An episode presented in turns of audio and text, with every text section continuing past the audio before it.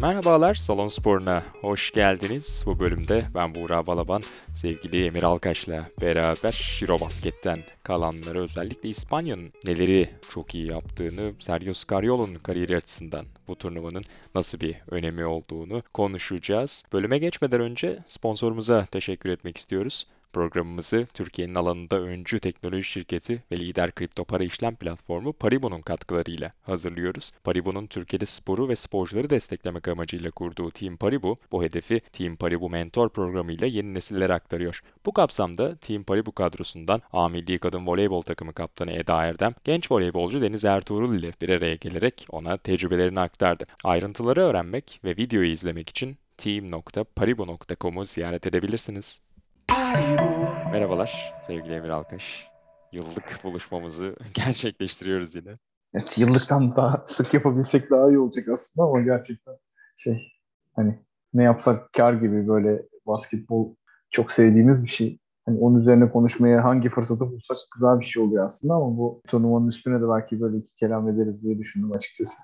Çok da iyi ettin. Ee, güzel bir geçiş olacak. Finali falan konuşmuştuk ama turnuva genelini özellikle Scariolo ve İspanya üzerinden e, genel bir derleme yapmak zaten şarttı. Çok da iyi oldu yetiştin. Nihan yoğun müfredatı sebebiyle bu hafta aramızda yok ama senle beraber e, biraz detayları konuşacağız hem İspanya hem de milli takım üzerinden. E, genel bir soruyla açılışı yapmak istiyorum. Scariolo neleri doğru yaptı konusu. Yani çok fazla övgü aldığını görüyoruz Scariolo'nun ama ben şuna da yetiştim. Sen daha iyi hatırlarsın o dönemleri. Ya Scariolo da koç değil. Çok eleştirildiği böyle 2010'ların başı dönem ilginç bir şekilde vardı.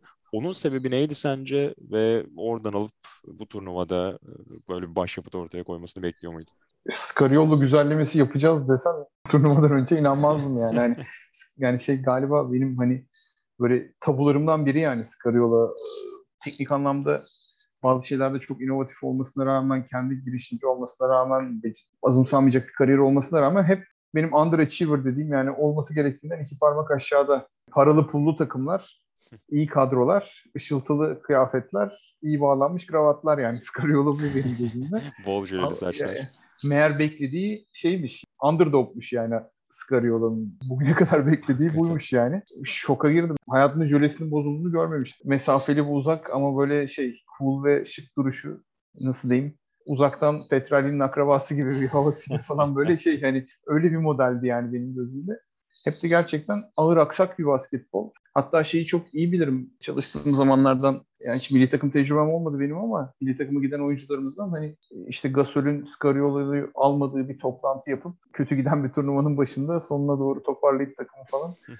ama burada böyle meğer dublörlerle daha iyi bir iş yapılabiliyormuşu falan dair herhalde bir kişisel challenge yaptık. Ama yani hani bence sadece Scariolo üzerinde değil, bütün İspanya üzerinde de öyle bakmak lazım. İşte hepimizin karakterini zaman zaman midesini bulandıran Rudy Fernandez'in lider olması, onu kabul etmesi, işte sahte gasoller, Hernan Gomez'ler şey hani şey gibi pozisyonuna kadar tutuyor şey olması falan. Sanki böyle 6. jenerasyonun birer birer step nesile diyeyim hem de daha güzel bir oyun oynadılar. Yani normalde kasılan ve güzel oynayamayan Scariolo takımlarından çok da güzel oynayan bir takım oldu yani. Çok güzel oynadılar. Topu güzel hareket ettirdiler. Şey, daha kötü oyuncularla daha İspanyol basketbol oynandı yani inanılacak bir şey değil ben. Hakikaten öyle. O topu hareket ettirmekten bahsettin hücumda ve bunu çok da kalabalık da bir ekiple yaptılar aslında. Hani bu turnuvalarda şeyi hep konuşuruz. İşte dar rotasyon daha iyi diyenler olur, 7-8 kişi yeterli diyenler olur. Burada o çeşitliliği de işte Wanchu'yu 3'e koyduğunu da gördük. Onu 4'e çekip Garuba'yı 5'e koyduğunu da gördük. Çok farklı oyunculardan hatta işte bir 11 oyuncuyu sayabiliriz aslında ana rotasyon gibi. Ee, hepsinden farklı rollerde, farklı maçlarda verim almayı da başardı. Çok akışkanlardı hakikaten hücumda. Evet süper optimize yani. Bence mesela bütün turnuvanın en iyi maçı muhtemelen yarı final maçıdır diyesim geliyor. Yani hani e, çok çok yani birkaç tane iyi maçı oldu ama bence sanki en iyi maçı yarı final maçı. Yani turnuvanın en iyi maçı olarak söylüyorum yani. Almanya maçı. Evet. Yarı final maçında maçın yarısında oynayan diye yani yarısında oynayıp yarısında oynamayan Diaz oynadığı dakikalar artı 25 oynamadığı dakikalar eksi 20 yani. İnanılmazdı yani ben açıkçası maçı seyrederken ikinci yarının başında Schroeder'i onunla tut yani oyuna çift kart başlaması yani bence oyunu değiştirdi yani hani bakacak olursak. Koça da şey yapıyorum da oyuncular da çok hani gerçekten step up ettiler yani bu rollerin içini doldurdular, gurur ettiler. Ben çok pozitif gözüküyordu. Yani sonuçta şöyle bir takımdan bahsediyorsun. Rudy Fernandez kendi mikrofonunu yapıp ben Amerikalı guard istemiyorum deyip e tamam varsa da deyip gerekeni yaptı yani hani baktın dünya. Dolayısıyla bu çok dümdüz bir şey değil. Bu böyle engebeli bir yolda iyi oynanmış bir şey. Yani baktığın zaman zaten takım istatistiklerine baktığın zaman birçok istatistikte ilk 5'te bile yoklar. Hiçbir şeyde birinci değiller. Hiç maç başına sayı, asist, üçlük, ikilik yüzdesi vesaire ayrışamadan her şeyi yaparak ve böyle çok iyi yardımlaşarak bir şey yaptılar. Yani bu tarihe çok altın harflerle geçer bu maç. Peki savunma tarafında yaptıkları seni şaşırttı mı? Çünkü birçok maçta özellikle one'ı belli dakikalarda kullanıp rakibin hücumdaki ritmini tamamen dağıttıklarını gördük. Bu sıfırdan icat edilen bir şey değil. Yani one çok konuşulan, çok bilinen, işte NBA'de de son yıllarda kullanılan, Avrupa'da 2009-2010'ların başı belli playoff serilerinin seyrini değiştiren bir savunma kurgusu. Seni şaşırttı mı peki rakiplerin buna bir çözüm bulamaması? Hani ilk maç tamam bir sürprizdi belki ama sonrasında hala kullanmaya devam etmesi ve hala rakiplerin bunda tıkanması bana epey tuhaf geldi. Scariolo hangi NBA takımında asistan koçluk yaptı? Raptor'dı. Falan hani böyle hani insanın aklı ister istemez oraya gidiyor yani. yani final serisinin göbeğine and One atılmış NBA tarihine tarih değiştiren hamle olarak geçmiş falan. Da Curry ve Clay Triangle and Two denediği bir tabii, tabii yani, falan. falan. Yani şöyle ama Scariolo bildim bileli bir, bir taktisyendir yani hani şey taktik, scouting ve taktik sever. Bence buradaki en büyük farkı Scariolo savunmayı yönetmedi. Asistan koç yönetti savunmayı. Yani resmen otur kalk otur kalk yaptılar. Uzmanına teslim etmiş. Gerçekten yani ne yaptıklarını çok iyi biliyorlardı. Ben hani sadece böyle bir taktik savunma olarak görmüyorum. Hani Fransa'nın basketbolu Gobert'in birincil oyun kurucusundan bir ekmek bulamadığı için naçizane Hörtel'den topu bir şekilde kısa devrilmenin üzerinden oradan pası da atmak noktasında geliyor. O kadar iyi scout etmişler ki normalde normal rotasyon pozisyonlarının çoğuna gelmediler. Gober'e yarım yol gittiler. Hep büyük adamla geldiler. Üstünden atamadı. Normalde de hep mekanik pası veriyor. Topun geldiği tarafa değil diğer tarafa yönlendiriyor. O pası yani elinin içiyle verebiliyor. Tersiyle veremiyor pası.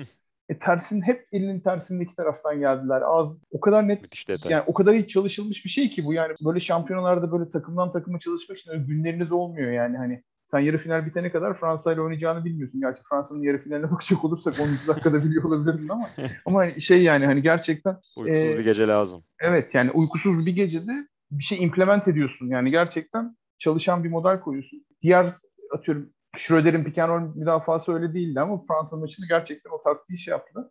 Ha, tabii İspanyol oyuncuların taktik adaptasyonu genel olarak liglerindeki kültürden dolayı bir tık yüksektir. Hmm.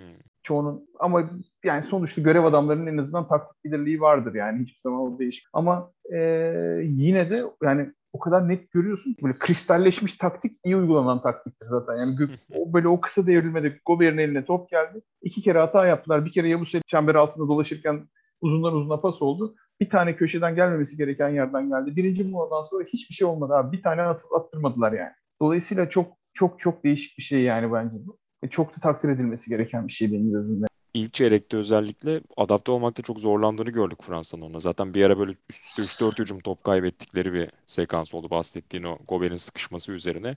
Ki orada zaten ipleri biraz eline almıştı İspanya. Yani ne kadar ikinci çeyrek sonu, üçüncü çeyrek başı biraz hani farkı eritti. Fransa'ya yaklaşıyor gibiydi ama ben hiç hissetmedim e, Fransa'nın dönecek mi ya da İspanya kontrolü kaybedecek mi diye. Sanki o anlarda skor yakınken bile hep kontrol İspanya'daydı. Yani tabii her maçın ayrı bir canı oluyor yani. Hani onu kabul etmek lazım ama yarı finali o kadar güzel oynayan takım genelde finali kazanıyor yani benim şeyim. Bir de daha iyisi yani yarı finali o kadar sonunda laçkalaşmadan laçka, maç maçın kendisi laçkalaştı yani. Fransa'nın da bir suçu yok. Tabii tabii. Oraya benzini bitmiş bir takımla oynadığı için laçkalaşan yarı finalde genelde hep büyük farklı kazanan yarı final kazanan takımı da finale fokuslamak özellikle birinci, ikinci çeyrek çok zor oluyor. Fransa da biraz böyle kafasının dikine oynayan oyunculardan kurulu bir takım. Yani. Fournier, bakmayın bir tek Örtel değil yani. Fournier de kafasının dikine oynayan bir oyuncu yani. Evet. O topla bildiği bir şey var onu yapıyor yani falan. Ya da atıyorum o screen'den çıkarken iki tane okuması var. O, o iki okumadan birini yapıyor. Ona başka türlü yaptı. Yok başka türlü yapmıyorum der. üç kere çizgiye basılır mı yani maçta hani şey tamam yani hani şey yani, hani bir iki üç yani hani yani Dolayısıyla biraz, o, bir, o biraz tabii, öyle yani.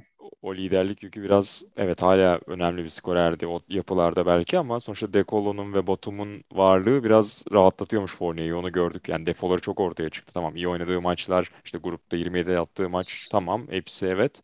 Ama dediğin gibi o ezber bozulduğunda bir B planı çok yok gibiydi. Zaten o Rudy'nin hikayesi de öyle. Yani sonuçta Scariolo'nun en büyük başarısı, taktik başarısı, takımına inandırması, şusu busu falan hani takdire şayan ama kurgusu başarılı bence. Yarattığı ortam başarılı bu şey üzerinde ve o ortamı bir sürü takımda da yaratamamış bir insandan bahsediyorum. Biraz züppe basketboldur onunkisi. Hep iyi oyuncuya topu verir durur falan ama başında da biraz konuştuk ama o kurguyu iyi yaptılar yani. O, o çok o zaman işte olmayacak adamlar olmayacak işler yapıyor. Diaz artı 25 yapıyor. Rudy lider oluyor. Pradilla Garbazo'ya dönüyor falan. Yani öyle şeyler oluyor yani. Hani sonuçta takımın iyi oyuncuları zaten iyi oynayacak. Yani bir maç biri iyi oynayacak, bir maç biri iyi oynayacak. Yani Lorenzo Brown tabii taşıyıcı olacak falan ama özellikle biraz daha rol adamlarının, rol insanlarının kendi kabuklarının dışında bir ekstra üretebildiği yer ancak mutlu ortamlarda yani. Mutsuz ortamlarda öyle bir şey olmuyor yani. Çok güzel bir Korkuyorum, yere korkuyorum Türkiye'ye geleceksin. Evet yani. konu hemen ona geldim. Yani yüzümden anladım muhtemelen ama ya oraya gelmeden şeyi de konuşalım istiyorum. Evet de milli takıma da geçeriz ama bu milli takım turnuvalarının kendine has bir atmosferi olduğu daha şeker. Seninle konuşmak istediğimiz konulardan biri de biraz oydu. Hep böyle kendi kahramanlarını yaratması tür turnuvaların. İşte İspanya'da bunu Diaz özelinden konuşabiliriz. Finalde Uancho özelinden konuşabiliriz. Bu genelde sezonu çok iyi geçirmiş oyuncular ya da senin az önce bahsettiğin o herkesin beklediği yıldızlar değil, daha farklı kahramanlar oluyor. Bunun nedeni ne sence? Nasıl bir gözlemin var? Ben milli takım basketbolunu hep programımızı küçültmek gibi olacak ama bir şey maskeli balo diyorum yani hep hep hep beklemediğim bir kahraman çıkıyor yani burada. Hiç beklediğin kişi MVP olmuyor. Bana hep antrenörlük yaptığım yıllarda da yani Euroleague Final Four'u gerçek bir şey. Avrupa Şampiyonası hele altyapılar falan daha da öyle. Hani en oyuncu çıkaramayan takım şampiyon oluyor falan. Yani böyle hani tam böyle piramit hani, dersine dönüyor. Evet, biraz biraz kaymış bir gerçeklik. Bir kere orada benim gördüğüm birinci etken şu. Açlar ve toklar var. Yani yok hiç çok özverili oynadı. Çok da güzel oynadı. Belki turnuvanın en iyi oyuncularından biriydi. Yani ama uçağa biniyor Denver'a gidiyor. Ötekisi kontratı olmayan bir adam. Yani Politika var orada mesela filan. Hani işte biz de Politika'yı tanıyoruz yani hani. Tabii. Yani ne oldu yani hani şey, ama üst sınırını zorlamak noktasında bir kere bir açlar toklar durumu var. Çünkü o oradan kontrat kapılıyor ki kapıldı yani. Tabii. Bugün Panathinaikos'a doğru gidiyor. Yani herhalde imzaladı imzalıyor öyle bir şey yani onu konuşurken bence bir kere bu hani onun bunun ticari yönlü şey ben bas, profesyonel basketbolda arma için forma için falan tarafını çok gülünç buluyorum. Yani hani yani iyi profesyoneller her takımda iyi oynamaya çalışıyorlar ama böyle yok işte atıyorum ben çok iyi Reggio, Calabria'lıyım ben Siena'nın çocuğuyum işte atıyorum Madrid'in değil. Hani tamam ama o öyle çalışmıyor yani bu, bu zaten sporcuların 12 sene desen 8-9 kontrat yapabildikleri bir şey iyi oynayanın. E, o kontratların bir iki tanesi hadi sak kere çapraz banda kopuyor filan hani bir tane kontratında fasaryalaşıyor filan. Dolayısıyla hani 6 kontrat içinde antrenör olduktan sonra da onda bir para alıyorsun. Yani sektörün içinde kalırsan, oyuncu menajeri falan olmazsan. E, o dünya içinde de böyle gerçekten altı kontratla aile bakman gereken ve belki muhtemelen ömür billah aile bakman gereken bir şey. Bir, bir kere bu işin realitesi bu yani. Bunu bir kabul edelim. Demiyorum ki her şey parayla her şey satılık falan ama yani bir kere bu var yani. Dolayısıyla bir açlar toklar durumu olması bir kere bu kahraman değişik kahramanlar yaratıyor. O kesin. E, ikincisi şey hani kısa zamanda takımı daha aileleşebilenlerin içindeki oyuncular parlıyor. İşte Diaz'lar, Pradilla'lar. Doğru. Hani ne kıymetli adammış ya bunlar oluyorsun. Ee, bunlar Euroleague'e transfer yapar mı soruları çok falan. Ha, öyle şey, yani, e, yani herkes aynı gözle bakıyor yani. Hani şu an kendi kadrosunda yeri olan takımlar bunlara bakar yani şu an. Niye bakmasın ki? Ama bunlar da hani onlar yıllardır aynı adamlar yani hani şey gencecik insanlar da değiller falan. Dolayısıyla ortam da çok şekillendiriyor. Hani win or go home yapısı bazı oyuncular gerçekten playoffçu, bazı oyuncular gerçekten o maçı oynamalı. David Bett'in Rusyası o, o İspanya takımını İspanya'da yener mi yani hani? Kaç kere yener? Yani üçte bitse, ikide bitsin. Yani iki kere yener mi falan. Yani hani bir de öyle bir şey de var. E yoksa yani hani Yanis Doncic falan dediğin zaman hani işte Doncic bir kere kötü oynadı. Eğlendiler yani. Eğlendiler. Kaç kere Polonya, Slovenya yener yani. Dolayısıyla üç şeyden dolayı bir açlar toklar dedim. Bir ortam ve hani kısa zamanda aileleşmek kültürünü başaranlarla başaramayanlar. Bir de win or go home'culuk o tek maç poligon işi yani. Hani tamam, vurdun tamam. vurdun vuramadın kaçtı yani. Bunlardan dolayı hep hep başka kahraman. Bana da biraz gerçek basketboldan biraz farklı. Yavaş satrançla hızlı satranç gibi. Hani aynı oyun ama biraz farklı falan diyebileceğim. Serbest güreşle Greco-Roman güreş gibi falan. Neredeyse hani bazı kelimeleri aynı ama bazı şeyleri farklı yani. Teknik olarak bile farklı olan bir sürü yeri olduğunu düşünüyorum. Doğru yani iyi ile kötüyü ayırmanın zaten genelde yolu uzun sezon ya da uzun seri mantığı. Dediğin gibi o tek maçlar, anlık performanslar, günlük rahatsızlıklar, midedeki bir e, virüs bu tür sürprizleri çok daha rahat bir hale getirebiliyor. Onun şüphesi yok. Evet heyecan dozunu belki artırıyor ama daha iyi mi kazanıyor bu tür turnuvaları? Kolay değil herhalde. O soruya evet cevabını vermek. İşte NCAA'de de bu örnek çok sık verilir. Bambaşka şeyler konuşuyoruz o yüzden. Bir örnek daha vereyim istiyorsan. Tabii, tabii. Bir şey. Hani kadınlar dünya şampiyonası oynanıyor şu anda. Kutlama törenleri bitmeden WNBA şampiyonluğu. Yani Lauren Jackson oynuyor. Avustralya'da yani. Hani kim hangi nerede kontratı var, nerede oynuyor. 12 yıl aradan sonra oynuyor yani. Doğru. Milli takım biraz öyle bir şey. Hafif değişik bir tarafı var yani öyle değil. Kötü, çok kötü bir şey dememeye çalıştım. evet epeydir reddediyordum milli takıma gelmeyi doğru hatırlattın. Burada biraz az önceki soruya paralel olarak ya da uzantısı gibi onun oyuncu bazında konuşmasına geçersek biraz belki hem İspanya tarafını hem milli takımı da Türkiye'yi de konuşabileceğimiz bir düzleme geliyor bence. O da şu, turnuva içinde de tartışılan bir konu oldu. Özellikle bizim medyada, bizim e, elenmemizle beraber. Yani kendi takımında, kulüp takımında rol oyuncusu olan bir oyuncu yani o inisiyatifi almayan oyuncu milli takıma geldiğinde o liderliği gösterebilir mi? Yani biz bunun sanki biraz olumsuz tarafına yakındık turnuvanın son haftasına yaklaşılırken çünkü işte Furkan ve Cedi bizim kağıt üzerinde iki liderimizdi. İkisi de NBA takımlarında kulüplerinde rol oyuncularıydı ve burada onu alamadılar gibi bir anlatı ürettik ama son günlere geldiğimizde aslında bunun işte Hernan Gomez'ler aslında yapılabileceğini gösterdi. Willi takımında yıldız bir oyuncu değil. Juancho geçen yıl 3 farklı takımda gezdi. Yani bırakın yıldız olmayı net bir takımda rol oyuncusu bile değildi. Ama çıkıp en büyük sahnede en büyük sınavı A ile vermeyi başardılar. Sence net bir cevap var mı bu sorunun? Duruma göre mi değişken ya da onlar oluyorken bizimkiler neden olamıyor? Yani evet buna Ceteris Paribus bakamayız yani hani diğer koşulları da içinde değerlendirmek lazım yani ortam mutlu mu, optimize mi, yardımcı oyuncular yeterince yıldız eksi 2 mi, yıldız eksi 7 mi yardımcı oyuncular falan hani öyle bakmak lazım. Ama hani birkaç tane benden genel geçer kural var.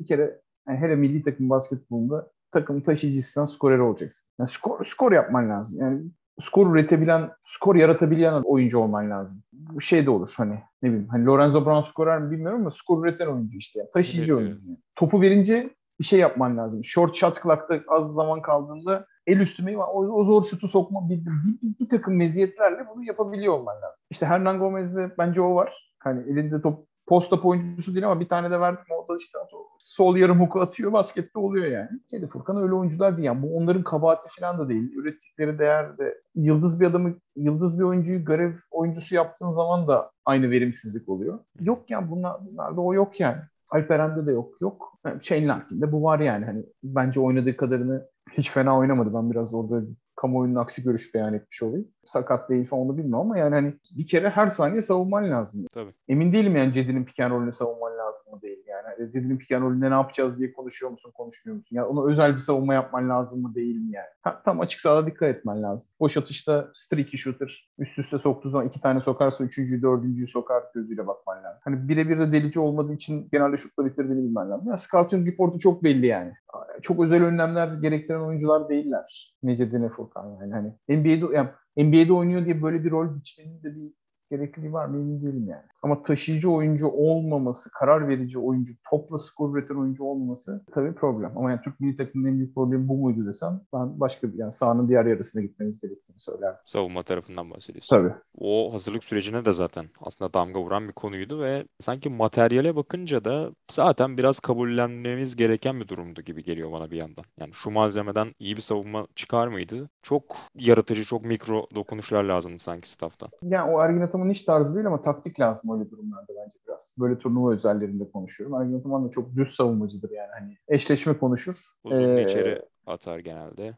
E, falan hani çok büyük taktik şey yapmaz. Aynı şeyi yapıp böyle aynı duvara aynı çekişle vur. En sonunda o bir devrilir. Yavaş yavaş atamamaya başlar şey yapar falan. Ama bu takımın hani savunma delikleri özellikle çembere giden yani çembere driplingle giden oyuncuları savunmak noktasındaki deliği o kadar o kadar büyüktü ki yani. Burada bir takım başka yamalar yapmak gereksinimini ben açıkçası hissettim. Ha bu vakit var mıydı? Takım bir araya geldi. Bu uygulanır mıydı? Uygulamaz mıydı?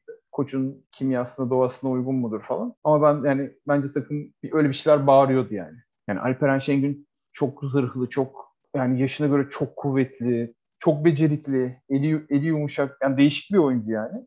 Ama herhalde oynadığı takımla da biraz alakalı diye tahmin ediyorum. Yani bir şey yani orada bir şeyler yapması gerektiğine dair bir tasarruf oluşmamış hayatında yani. Basketbol kariyerinin geri kalanında biraz oralara blok yapamadığı hiçbir topun blok yaptığı topu blok yapıyor, blok yapamadığı hiçbir atışı değiştiremiyor yani. Değiştirebilir yani o potansiyeli var. Yani tabii ki yere daha sağlam basacak 20 yaşında bir insandan bahsediyoruz. Bunlara itirazım yok ama yani o ciddiyete vakıf değil yani şu an. Hala o zaman işte daha yani ayağı yerden kalkmayan Sertaç'la Pikenlül'ü savunmak, zırhlı Alperen, blokçu Alperen'le savunmaktan daha manalı oluyor filan yani. Evet. O bahsettiğim blok konusu evet yani bir mikrop gibi biraz aslında. Yani orada sürekli bir onun peşinde koşma hali e, NBA'de de hani bazı oyuncuların çok yüksek blok ortalamasına rağmen aslında zayıf savunmacılar oldukları özellikle son 5-6 yılda çok konuşulmaya başladı. Biraz da işte o modern verilerle, istatistiklerle beraber çok katılıyorum ona. Yani Sırp maçında da burada kupa elemesinde biraz gördük. Yani yardım savunmacısı gibi rakip uzun Sertaç'la boğuşurken gelip blokları milleti evet havaya kaldırıyor, aa diyor, paylaşılıyor sosyal medyada ki sezon içinde de biraz Alperen'in imajı onunla çok değişti bence. Yani her sabah uyandığında insanlar Alperen'ini paylaşabilecekleri çok güzel içerikler gördüler ama işte kalan 46-47 dakikada neler olduğuna çok vakıf olmadığını ben fark ettim bu süreçte Alperen'le alakalı yorumları görünce. Bütün resmin içinde o orasını yani bu işin daha emek yoğun taraflarının öncelikli konular olduğuna daha hakim değil. Hani devrilmekle pap etmek arasındaki seçimleri de ona bağlı. Yani hangisi kolaysa onu yapıyor, hangisi doğruysa onu yap. Oyunculuğu öyle yani. Hani atışı da öyle tercih ediyor ama çok çok meziyetli, çok becerikli, çok potansiyelli. Olur da bu arada yani ben hani olmaz demem. Ama bir böyle bir, bir duvara çarpması gerekir bence. Sanki daha doğru bir yapıya da ihtiyacı var. Senin söylediğin yani evet, şimdi, geçen işte senesi... milli, yani şimdi bütün sene kötü alışkanlık öğrenip ya da atıyorum ritimsizlik öğrenip milli takımda ritimli falan oynayamazsın. Öyle bir dünya yok. Yani ritimliyken ritimsiz oynayabilirsin de ritimsizken ritimli oynayamazsın yani. yani o biraz kahvedir oyun o anlamda yani. İşte orada da dönüp dolaşıp biraz şeye geliyorum yine.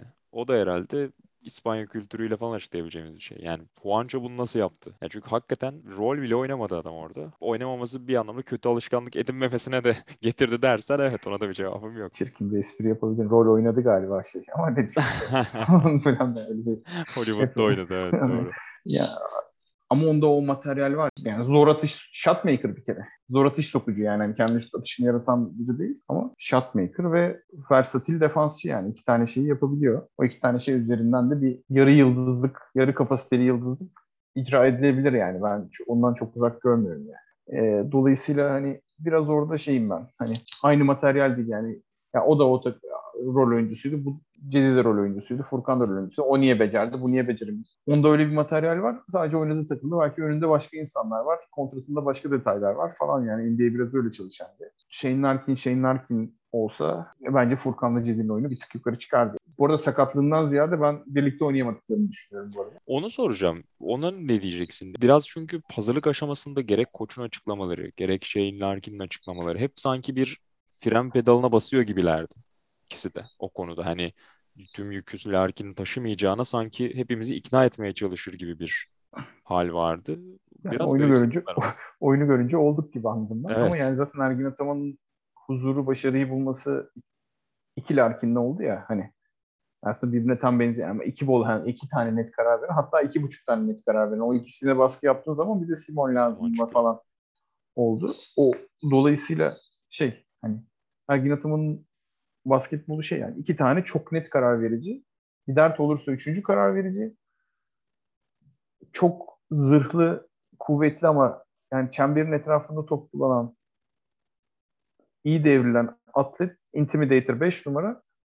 Suya sabuna dokunmayan, ayaklarını kurup çembere üçlük atan 4 numara. Bu budur yani o oyun. Bu oyunla insanlar zaten bir konuda başarıyı yakalamışlarsa aynı formülü denemek konusunda çok meyilli oluyorlar. Bu takım materyali orada değildi işte yani. Hani şut atan 4 numara kim? Yani yakması lazım o 4 numaranın. E, iki tane karar verici diyoruz. 1.2 tane karar verici var sahada. Yani onun bildiği, istediği takım tipi değil bu yani. Bu malzemeden o şey olmuyor. Ergin Ataman, Doğuş, Larkin, Miçiş'le sahada durmaktan çekinmez baktığın noktada. Hı hı. Ama işte atıyorum Şeyh Muz, Larkin dedim mi hadi biri daha lazım. İşte o çıkmıyor yani. Ama şey Muzlarkin Burak'ın olmuyor yani işte hani şeyin doğrultusunda. Savunma tarafını indiriyor. Falan hani biraz zor bir denklemdi yani. O yüzden ben çok şey yapmıyorum. Ama yine böyle bir düşmana karşı birleşmek, soyunma odası falan bir enerji çıktı oradan. O enerjiyle bir yere sevk olundu. Mucize oldu zaten yani. Ben kaybedilmiyordum. Yani. Tabii tabii. Oraya dönmek Dolayısıyla daha ben, ayrı bir mucizeydi zaten. Yani rezalet çok başarısız falan demem. Evet yok geri biraz oldu aslında maç sonunu vermemiz ama bir yandan da o maçın ilk yarısını düşününce de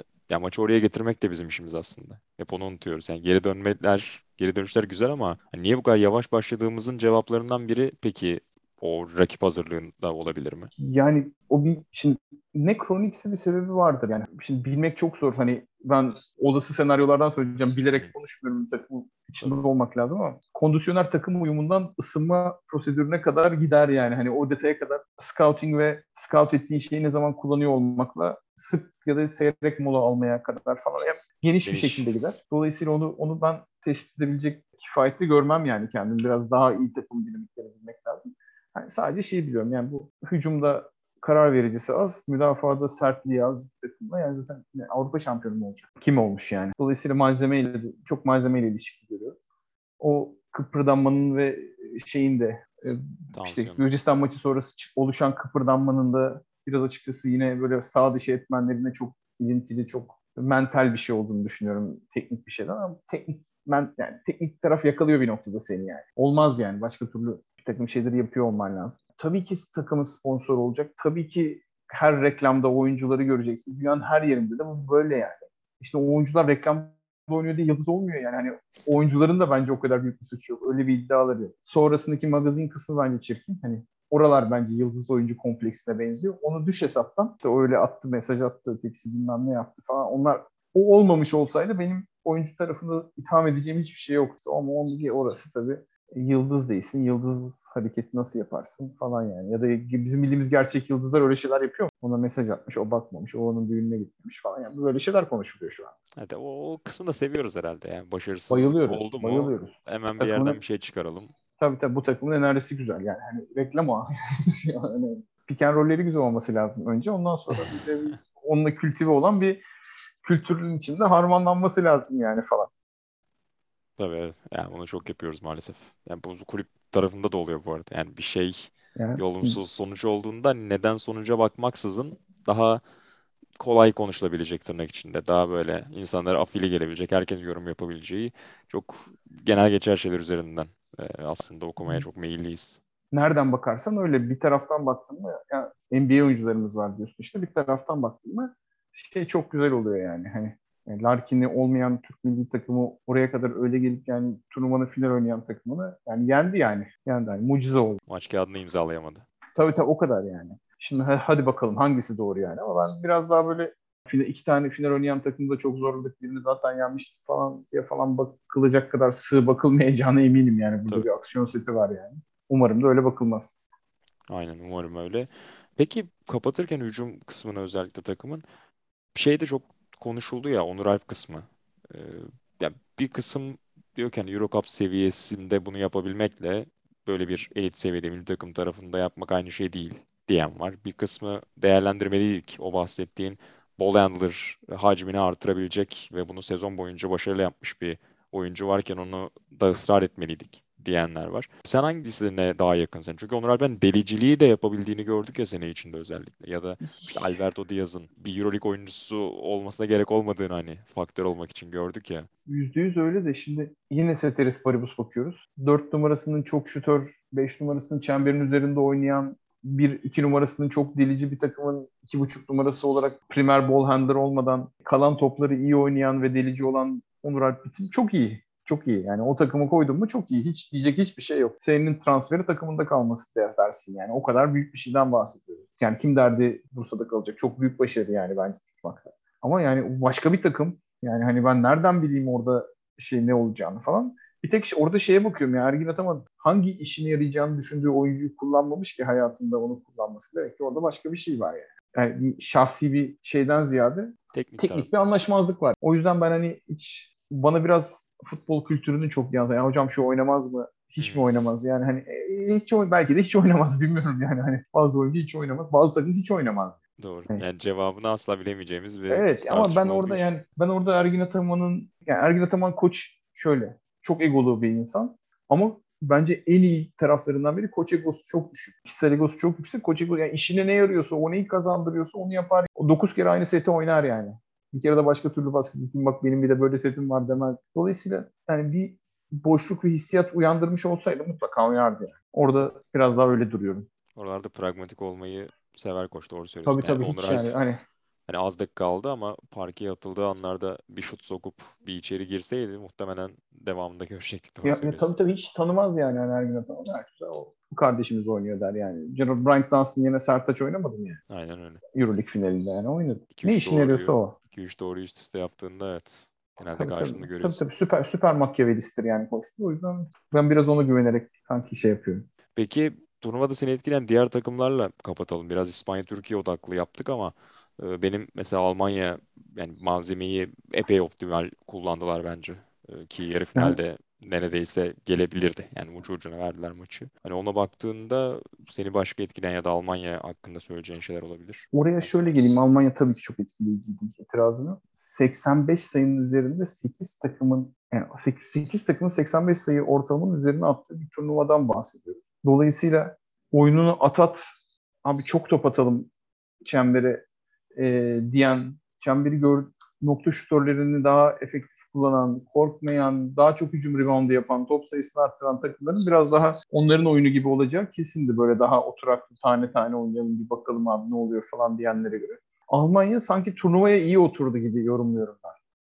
Yani benim yorumum biraz hmm. ona şey oldu. Yani baktığın yerde işte hani Karadağ öyle oynamıyor mesela falan yani. Hani şey ya yani bu arada hani tabii ki biraz kapasite farkı var ama Almanya ile Karadağ arasında bence bir dehşetengiz bir kapasite farkı var mı desem hani. Yani tamam bir gömlek daha iyi dersin. Onu yense de çok da şaşırmazsın ya da Bosna'dan bahsediyorum yani. Ama o turnuvanın oyun turnuva öyle oldu. 2003'te de zon hortlamıştı mesela. En iyi zonu yapan kazandı falan yani. Hani bazen öyle oluyor gerçekten. Hakim kültür yani. etkiliyor. Evet yani. Yani o şutörler mesafe tanımaksızın şutlar attılar yani gerçekten. Ve korkusuzca attılar. Momentumla attılar. Birer yüzde attılar. Girsin diye attılar. E, foul olsun diye atmadılar. Ha, Berlin'de attılar. attılar. Yani hani dolayısıyla ama tabii çok güzel yani hani orada bir kültür yaratılmış. Akıllı bir kurgu kurulmuş. Çok delici bir guard. Çok iyi topu iten bir guard. Bir sürü pozisyon hazırlayan şeyler. Çemberden uzak ya da yakın oynayabilen uzunlar. Bütün fedakarlıklarını sadece hücum reboundu almak üzerine koymuş bir uzun. Bir iki uzun hatta. Çok da hani dengeli bu turnuvanın istediği bir takım yarattı. Şimdi etkilenmemek mümkün değil yani. Herkes de yendiler yani. Kimi yenmediler? Hani bunu onları ancak İspanya paklardı. Ben öyle söyleyeyim yani. finale çıksalardı da şey. Hatta daha ileri gidiyorum. Hani gerçekten hani Willy Hernan Gomez paklardı yani. Başka başka türlü olmazdı yani. Başka altın çizmek istediğim bir takım var mı? Ya da yani neden şey, olmadı ya içi, içimin, içimin bir tarafı şey yani bu kıta ötesinden gelen arkada yani oyuncular tabii hepsi de çok düzgün iyi karakterle hakikaten takımlarıyla iyi duran, hani tweetini de şakayla atan, taksiye binse gülen. Yani şimdi hani bunların üçü de çok hoş yani oyuncu yani hiç diyecek hiçbir şeyim yok ama hani son güne de gerek kal pek kalamadı arkadaşlar yani. Hani, hani o tarafı biraz hoşuma gitti benim yani yalan söyleyemeyim. Yani. Son maçta pek onları göremedik. Oyun oyuncuyu yeniyor gibi bir hissiyat uyandırdı bende genel felsefe olarak. İşte Teodosic'i alacağım bu tartışmalarıyla harmanlanan almazsan başına bunlar gelir tehditleri uçuşan yani yok hiç var abi. Ne, ne Teodosic'i falan diye hadi devam edelim diyemezken orada başka bir harmanın içinde ben Amerikalı gardı İspanyol takımına ne gerek var diyen kaptanın birinci molada adamı kucakladığını da gördük yani. O kültür kazandı. Benim biraz hoşuma gitti. İspanya'yı daha bir anlatasım geldi yani bu turnuvada. Çok özel bir şey yaptılar bence. Peki sürekli olur mu sence? İspanya'da bu başarının. Sonuçta jenerasyon geçişi ve hani o ateş güçlerinin dramatik şekilde azaldığı da ortada. Tamam burada gerçekten çok iyi basketbol, staff'ın devamlılığı, yapının devamlılığı, her şeyin meyvesini aldılar. Ama bir yandan da önceki o 10-15 senelik hegemonyaya benzer bir şey çıkar mı sence bu ekipten? Emin değilim. Çünkü jenerasyon işinin çok büyükçe bir iş olduğunu düşünüyorum. Genelde şey olur. Hatta ben kulüp basketbolunun da jenerasyon işinin iyi olduğunu düşünüyorum. Kendi ümit milli takımını toplayan takımların hep çok bir jenerasyona damga vurduğunu düşünüyorum. Çünkü yani 4-5 oyuncudan iki tane gerçekten solid, düzenli katkı veren oyuncu yaratıyorsun. E, yani yerli oyuncu yarattığın zaman bambaşka bir şey oluyor falan. Hani kulüp şeyinde bile. Dolayısıyla bu şey hani bu biraz böyle Pandora'nın kutusu açıldı, kül kedisi hikayesi falan biraz ona benziyor bence. Yani tabii ki bir şanslar olur ama bir sonraki turnuvaya favori girmez bence. Ama jenerasyon olduğu zaman öyle öyle olmuyor. Ama öte yandan şimdi sorarken kimin jenerasyonu var ki şu anda? U14, U16, U18'i domine etmiş iki tane en iyi 5'e iki tane oyuncu çok ülke kim yani şu anda. Dolayısıyla şu an çok da öyle bir şey yok yani. Hani şu an hangi takımda çok kabaca konuşayım. Kerem Tunçer, Ömer Onan, Hidayet Türkoğlu, Mehmet Okur, işte Hüseyin Beşok diyeyim. Biraz geriye git, Mirsat biraz bu tarafa git. Aynı anda. Öyle bir tak, öyle bir jenerasyon görüyor muyuz yani? Litvanya'da var mı mesela? Ya da işte atıyorum Almanya'da var mı? Pek öyle okunmuyor şu anda. Bence bu turnuvanın hafif dağıtık olmasının sebeplerinden bir tanesi de oydu yani. Daha homojen dağılma. Evet, evet Sanki. öyle oldu. Zaten herkesin de bir Amerikalı guard tercih etmesinin de bu takımın dörtte üçün sebebi de galiba oydu. İspanya'nın tabii bu yazı 6 yaşlarda da epey baskın geçirmesi hani ileriye dönük oralardan eklemelerle şu an bilemediğimiz, göremediğimiz diyelim büyük yıldızların doğuşuyla belki farklı bir yere gidebilir tabii ki Mutlaka, ama mutlaka. şu Adaydır yani. bahsediyoruz tabii. Adaydır. Bunların dışında eklemek istediğin e, son not olarak e, arşive koymak istediğin bir şey var mı? Yani hiçbir uluslararası milli takım turnuvasının bizi bir, bir saatten fazla konuşturacağını düşünmezdim yani. Genel olarak ben çok kategorik karşıyım bu rüyalar alemi diyorum milli takım basketboluna ama burada anormal bir iş oldu yani hani.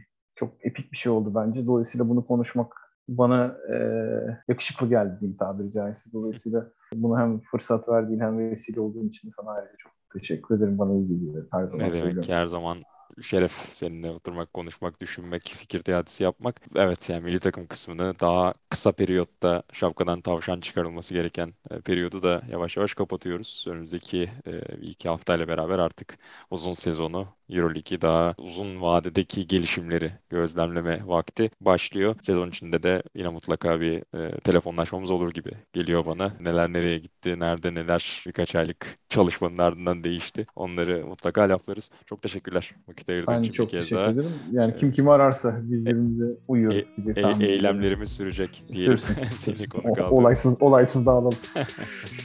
Pekala Salon Spor'da bu haftayı da böyle kapatıyoruz. Euroleague sohbetleriyle burada olmaya devam edeceğiz. Yeniden buluşmak üzere. Hoşçakalın.